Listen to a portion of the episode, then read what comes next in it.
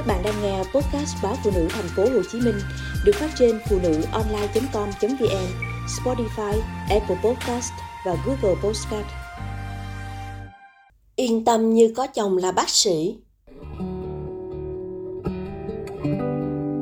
Tôi hay nói vui với những cô gái chưa chồng là cố gắng tìm một anh bác sĩ mà lấy, sướng lắm. Phải ghi nhận chồng tôi là người mẫu mực. Anh chỉ lo mọi việc ở bệnh viện, xong là về với vợ con. Vì anh biết quỹ thời gian của mình chẳng nhiều, nên không phung phí.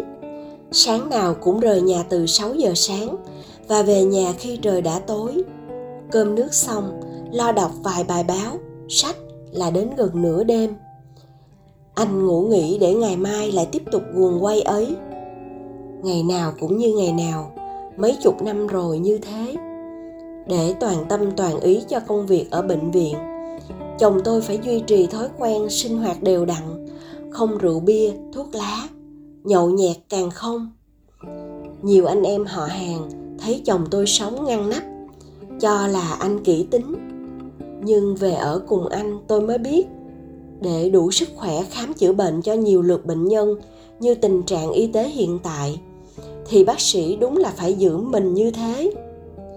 Không biết vợ các bác sĩ khác thế nào, chứ hồi mới kết hôn, tôi cũng có chút buồn vì anh bận suốt ngày.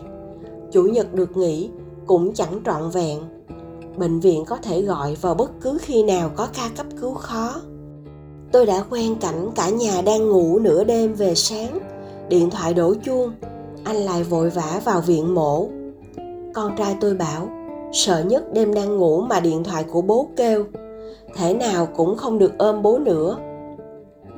Tuy vậy, thấy chồng đam mê công việc, lấy bệnh viện là nhà, con cái làm niềm vui, nên có vợ nào lại không thương. Những lần vào viện, ngồi nhìn anh làm việc mà tôi chóng mặt. Nào khám, giải thích cho bệnh nhân, ra toa thuốc, luồn tay luồn chân. Có hôm ở phòng khám, chưa kịp ăn gì, đã phải vào phòng mổ, quên luôn cả đói.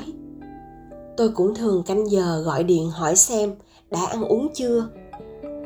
Trong nhà có bác sĩ bố, nên mỗi khi cậu con trai cảm sốt thông thường, tôi không phải vất vả chạy đến ngay bệnh viện, có thể để ở nhà theo dõi. Trong nhà nội ngoại có ai đau ốm, tôi cũng đỡ lo hơn. Tôi hay bông đùa, lấy anh, em lời nhất mỗi khi nhà có người đau bệnh. Lấy chồng là bác sĩ vui nhiều mà phải tự lo mọi việc, nên vất vả cũng không ít. Trong nhà dỗ chạp nội ngoại, nhiều khi tôi phải tranh thủ thay anh. Con cái đón đưa, tôi cũng lãnh luôn phần trách nhiệm. Chỉ việc đi họp phụ huynh thì may ra anh có mặt để cổ vũ tinh thần con. Từ ngày trong nhà có bác sĩ, tôi tự tin hơn rất nhiều. Mọi thắc mắc về cơ thể, về tâm sinh lý, về nội tiết tố đều nhờ anh giải thích. Biết được mình thiếu gì, bổ sung chất dinh dưỡng gì cho đủ vitamin để cơ thể luôn được khỏe mạnh và đẹp, rồi chia sẻ cùng bạn bè trên mạng xã hội.